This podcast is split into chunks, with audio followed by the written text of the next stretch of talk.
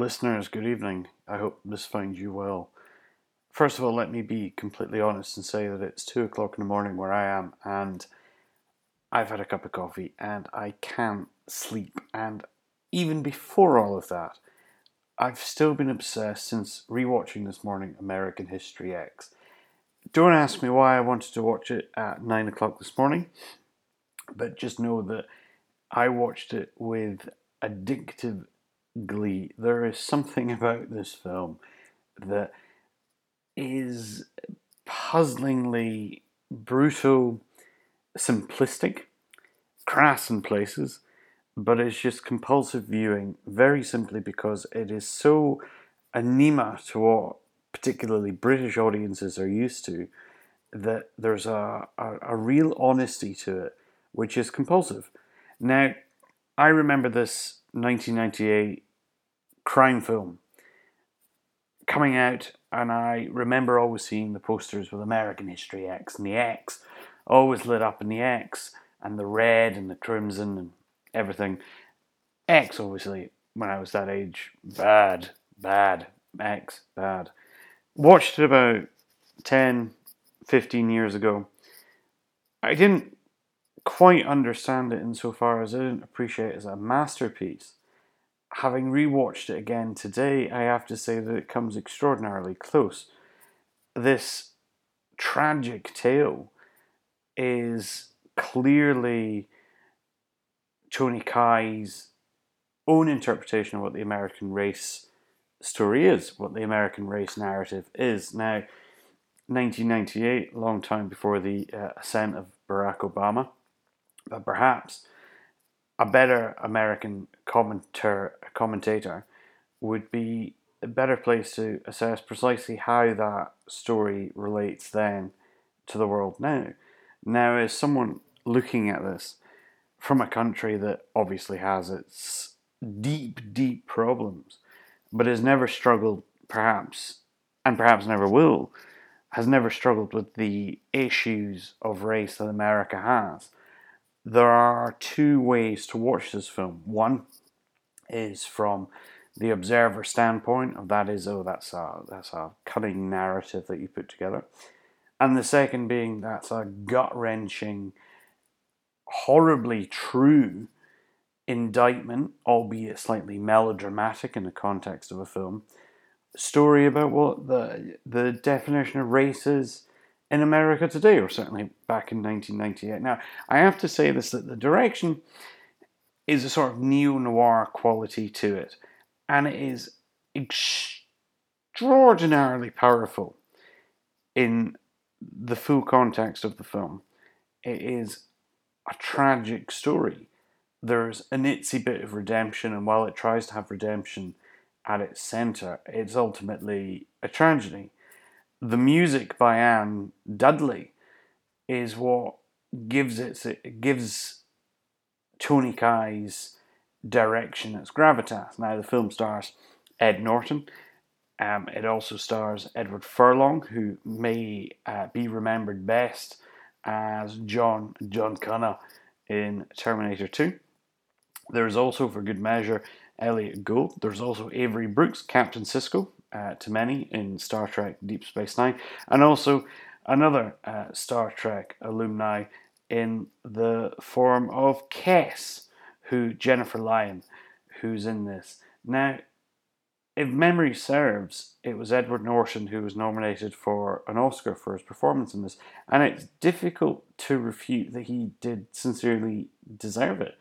The story is a harrowing tale of skinheads, race, um, the brutality that goes with it, and particularly the consequences and the reformation that this Edward Ed Norton's uh, Danny Vinyard's character uh, feels. Now, what is particularly brutal about the whole thing is that while you try and view this perhaps through the lens of a, a clinical, perhaps even cerebral, melodramatic interpretation of race relations in the US, is that Derek Vinyard's character, played by Ed Norton, is in many respects, and this will generate a bit of controversy, I have no doubt, but is your average Joe. he's very much presented as a character who is uh, normal, middle class, goes through a tragedy, and then perversely relates it to race. Now, there's a rule online, some some nonsense that says it's a matter of second any political, I forget its name, but it's a it's a matter of seconds, matter of minutes in uh, any political discussion before someone mentions the Nazis, and Adolf Hitler. I'm absolutely convinced that the point of this film, particularly for an audience that's not American, is to play on that and to see that this guy is meant to be your everyman.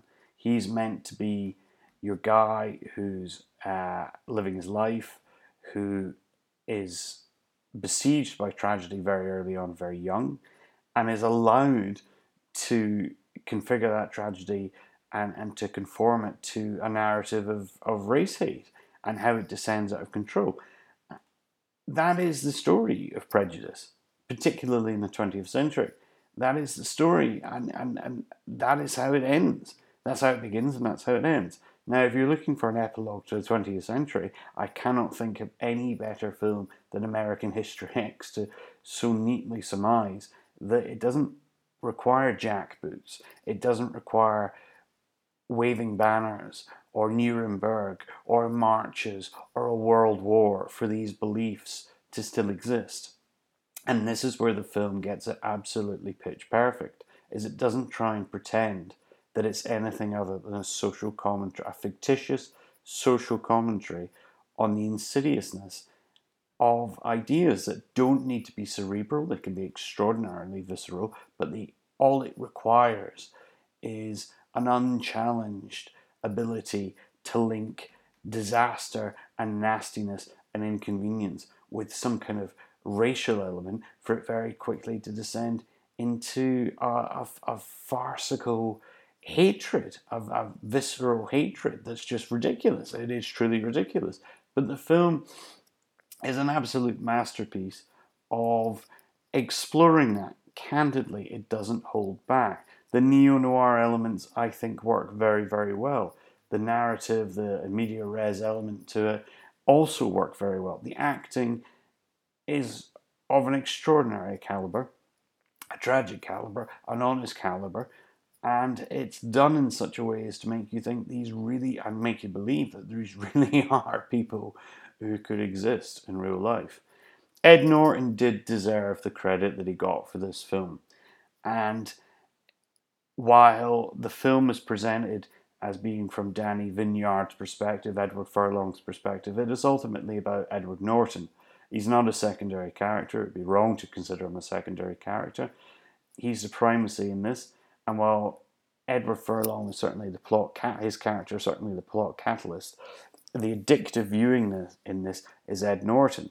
Now, the graphicness of his lifestyle is portrayed brutally from neo Nazi to being in uh, gang rapes in prison, to being let out from prison, to holding his dead brother in his arms.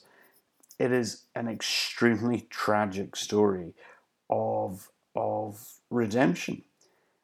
And even if the film as a whole doesn't quite make you believe that these characters are anything other than peripheral characters to support Ed Norton's uh, role in this, it is still believe deeply. They are still deeply, deeply believable. But it's still Ed Norton, which is the addictive component in this. Now, Captain Sisko's in this, so there's an element of what even his character as Dr. Bob Sweeney is is addictive viewing. But I don't think he quite gets the padding that he deserves. It gets the, the motivation and the screen time that he deserves. Nevertheless, this is a brutal film. From curb stomping to the prison rape elements, to the violence elements, to the racial elements, it is an unabashed version of modernity and contemporary America is put together by the by the director.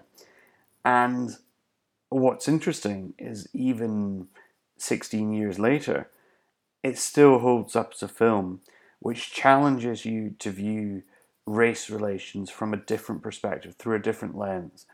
And even if you think the ascendancy of a black president, both again for Americans and those who are not Americans, even if you think that signals the end, this film, watching it again, reminds you and it, that you need to view things differently. It equips you with the tools to look at these situations differently, to systematically criticize it and see where does power actually lie with.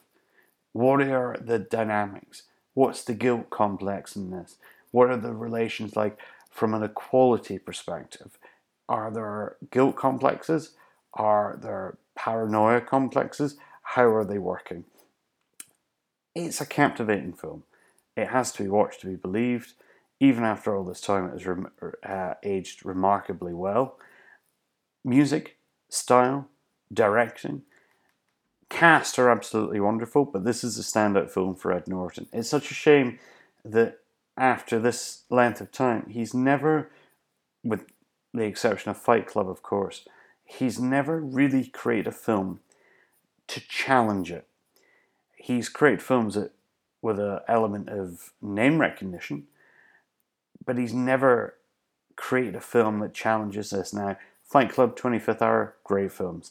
But this is the film that will stand out for him, and I think at the end of his career, wherever that, whenever that may be, this will be remembered as the film that made him an actor. I would strongly encourage you to check out this film. Thank you so much for listening, and I hope you have a wonderful time watching it. Thank you.